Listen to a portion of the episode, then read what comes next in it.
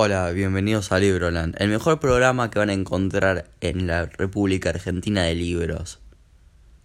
Hola, mi nombre es María Gabriela y acá soy la coequiper de Tomás. Y bueno, este es un programa sorpresa, un episodio sorpresa para todos ustedes que nos extrañaban. Estuvimos muy ocupados con cambios en nuestra vida y, en la escuela y demás, así que bueno, en este episodio sorpresa Tommy pensó en contarles ¿Qué estuve leyendo? Porque hemos leído cosas, no somos vagos. ¿Qué estuviste leyendo, Tomás? Bueno, me puse al día con un par de series que había dejado un poquitito de lado. Y algunas me parecieron bien y otras más o menos no. ¿Cuáles fueron las que estuvieron más buenas de las que leíste últimamente? Bueno, eh, retomé un personaje que había dejado de leer hace un tiempo, que era Daredevil. Retomé un ah, ese es famoso. Sí, tiene serie. Eh, me releí, un, eh, me puse al día con una serie de Batman, que es la principal. Bueno, y contanos de Daredevil. Bueno, básicamente es lo que se llama un rol, que es cuando un nuevo escritor llega y se queda durante un largo tiempo. ¿Cómo sería? Un rol, me puse al día con el primer arco. Bien, ¿y de qué va? Bueno, trata de cómo afectó la vida después de un suceso muy importante que no pienso spoilear porque sería spoiler de la historia y historias previas, así que no tiene sentido. Sí. El caso es que el personaje, debido a este suceso que es extraordinario usualmente, tiene una complicación, que mucha gente piensa que él, su identidad secreta, mucha gente cree que él en verdad es Daredevil y tiene que probar que es falso. Aunque el primer arco no se centra tanto en eso. De hecho habla de temas muy interesantes, por ejemplo, brutalidad policial, control del gobierno, aunque lo hace de tema bastante superficial, pero funciona bastante bien. Mira vos, interesante, mira, habla de, de violencia. Pero sin ser excesivamente violenta. Bien, o sea que lo podría, para el público juvenil lo podríamos recomendar. Sí, y aparte también estaba bueno porque no necesitas saber mucho del personaje. De hecho, puedes empezar por acá tranquilamente. Mira qué bueno. Bien, así que te gustó, ¿es de cuántos mm. tomásitos le das? Eso es por el parte de lo que trata, pero la historia es más o menos algo floja. Tiene, el villano no se siente importante ni interesante hasta el momento. ¿Quién es el villano? Eh, Chloe em, ya fue interpretado por Andy Serkin, que es más conocido el actor por interpretar a Gollum, pero sin el 3D obviamente. Claro. Y es básicamente un villano muy diferente a la película de Black Panther y de Era Ultron, porque es más un villano más clásico que pueda hacerse vibrar y eh, hacerse cosas magnéticas, aunque el primer arco no deja clara muy bien sus intenciones y más que nada lo deja abierto por ser más que no una carta de presentación al personaje. ¿Y este villano, por ejemplo, tiene poderes y eso? Sí, tiene varios poderes y se maneja de manera interesante, lo cual le da eh, siete tomis, o sea, está aceptable. Bastante bien. Sí, pero. Convengamos en que vos sos un lector exigente. Sí, o sea, es, mi nivel está así. Siete, aprobado. Ok. Y después me dijiste que retomaste la lectura de Batman. Batman tiene como varios eh, diferentes autores, ¿puede ser? Tiene muchísimos autores y varias series. Eh, las dos principales que más o menos, si querés entender el personaje, son Detective Comics y Batman. Usualmente a veces le cambian pequeños nombres, por ejemplo, Batman Detective Comics o The Batman o cosas así. ¿Y la que vos estuviste leyendo, cuál es? Me estuve reincorporando a la serie de Batman, que están haciendo como un preludio, para que te des una idea. ¿Qué sería? Es básicamente una preparación para un evento de la serie Batman, que se va a llamar Joker War. La historia está interesante hasta por donde llegué, porque se centra en un momento de la vida de Batman, donde él estuvo a punto de casarse, pero lo dejaron en el altar. Y, wow.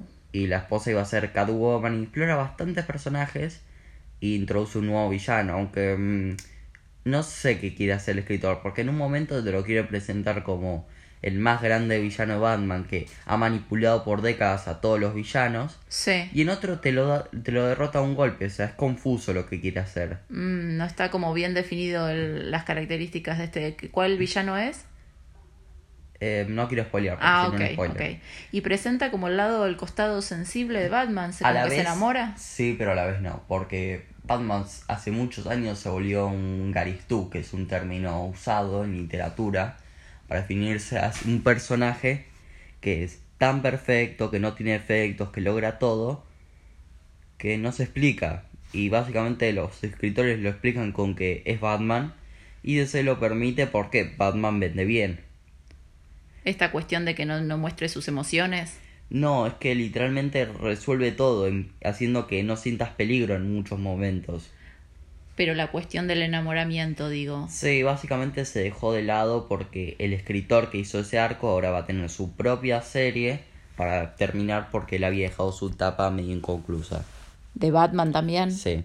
Es, es confuso. Por un lado va a estar la serie de Batman que va a continuar con el Joker War o Guerra Joker o Guerra Guasón, como prefiera decirle. Sí.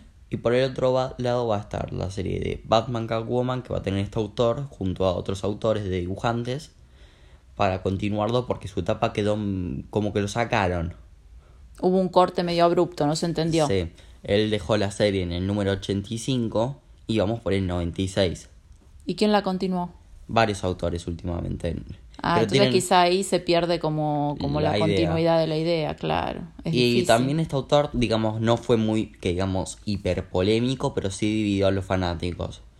Porque los fanáticos de mm, los cómics prefieren muchas veces el status quo, lo cual a veces impide que los personajes se desarrollen. Bien. ¿Y vos en qué tipo de fans estás? ¿Te gusta mantener el statu quo? ¿Te no, la verdad que no, me gusta todo lo contrario, que haya cambios abruptos pero con lógica, ojo. Ah, ok. Que digas, oh, esto no me lo esperaba, qué impredecible, pero con lógica, obviamente. Claro, eso está bueno, sí, es verdad. Aunque ir a lo seguro también, estamos como divididos. Yo a veces como lectora me parece que ir a lo seguro Obvio. Es placentero también. Está bueno, básicamente, seguir con Es como una garantía. Pero el tema es que a veces los cambios no le gustan a los fans y los tienen que sacar. Y otra vez que decís, ah, este cambio le hizo un montón de bien, renovó la popularidad. Por ejemplo, algo así pasó con Superman hace unos años que le dieron un hijo y algunos fans estaban como, ¿cómo? ¿Cómo que Superman va a tener un hijo? No puede ser. Y fue un cambio que le hizo un montón de bien a la serie le, la renovó, le dio frescura y los autores que llegaron mantuvieron la esencia, pero sin alterar del alterando el producto. Muy bien. Bueno, así que estuviste con Daredevil, retomaste Batman y alguna otra recomendación para los oyentes? Mm, sí, básicamente. Em, si van a leer algo, eh, ¿cómo se llama este autor? Eh, seguí vos, que me olvidé el nombre, perdón. Bueno, cuando te acuerdes nos contás. Eh, yo estuve leyendo un libro de una autora francesa que se llama Yasmina Reza, que se llama Felices los Felices, y la verdad que lo súper recomiendo. Es un muy lindo libro. Eh, cada capítulo cuenta historias diferentes. Historias de personajes y actuales, de vida, con sus contradicciones, con, bueno, eso, Felices los Felices, el título es muy, muy lindo también. Y, Pero los personajes y es una autora que no conocía. ¿Son felices realmente o eso trata el libro, que son infelices? Qué buena pregunta, Tomás, y me parece que con esta pregunta dejamos a los oyentes con toda la curiosidad a que vayan corriendo a la librería y busquen. O también pueden descargárselo, la verdad.